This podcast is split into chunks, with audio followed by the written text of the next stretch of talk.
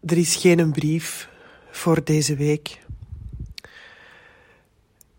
Uh, in mijn dagboek lees ik het fragment. Leeg, leger, leegst. Het lukt deze week niet. Ik heb er even genoeg van. Verdriet is geen schone metgezel om mee op stap te gaan. Ik stop met brieven schrijven. Ik was super verdrietig in die week. Ik denk dat dat uh, voor mij zo de, in de rouwperiode de moment is geweest dat ik toch wel echt naar de bodem van het verdriet aan het gaan was.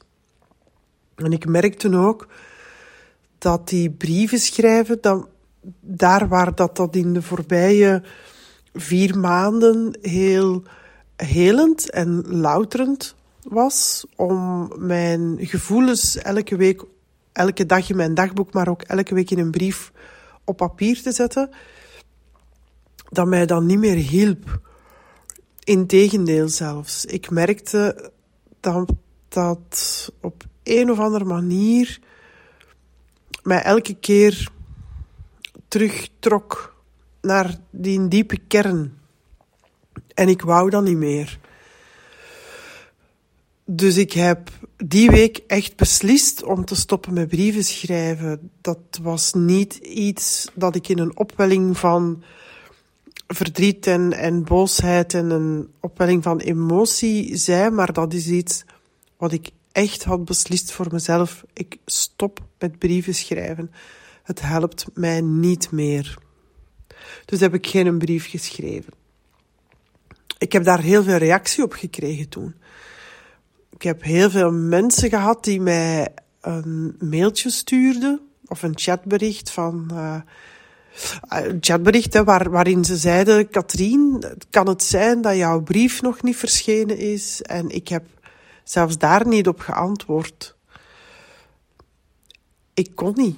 Ik kon er niet mee bezig zijn. Ik kon niet bezig zijn met haar dood. Ik kon niet bezig zijn met het sterven. Ik kon niet bezig zijn met wat dan ook. Wat het ook was. Dat mij. Um, hoe moet ik dat zeggen? Ja, ik kon, ik kon daar gewoon niet mee bezig zijn. Er, er zijn geen andere woorden voor. Er is geen andere verklaring voor. Het was op. Het was helemaal op. En ik ben als een baksteen naar beneden gevallen.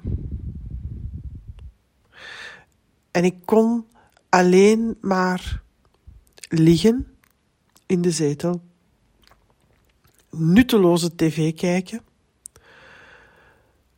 nutteloze boekjes lezen, magazines, alles wat niet te moeilijk was om te begrijpen en te bevatten, alles wat pure afleiding was. Gaan wandelen, dat ging niet, want tijdens het wandelen kwamen mijn gedachten terug op gang. Gaan fietsen, dat ging niet, want tijdens het fietsen dan kwamen mijn gedachten op gang. We konden niet afspreken. Het was corona, het was lockdown. Ik kon niet afspreken met andere mensen om erover te praten. Ik kon op een of andere manier ook aan Edward, mijn echtgenoot, niet kwijt hoe ik mij voelde. Die was trouwens heel erg bezig met het opvangen van Louis op dat moment, omdat hij ook thuisonderwijs had, zoals elke scholier in de lockdown. En dat was voor Louise uh, helemaal niet zo eenvoudig.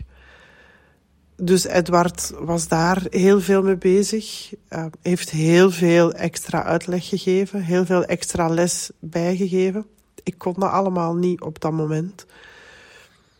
Ik kon niks anders dan zijn af en toe iets eten. Ik at nog amper. Ik kwam elke week bij, maar ik at nog amper. Ik sliep nog amper. En het was corona, dus niemand zag het. niet dat iemand het moest zien, maar ik, ik kroop helemaal in mijn uh, kokon. En ik voelde mij daar eigenlijk heel erg prima bij.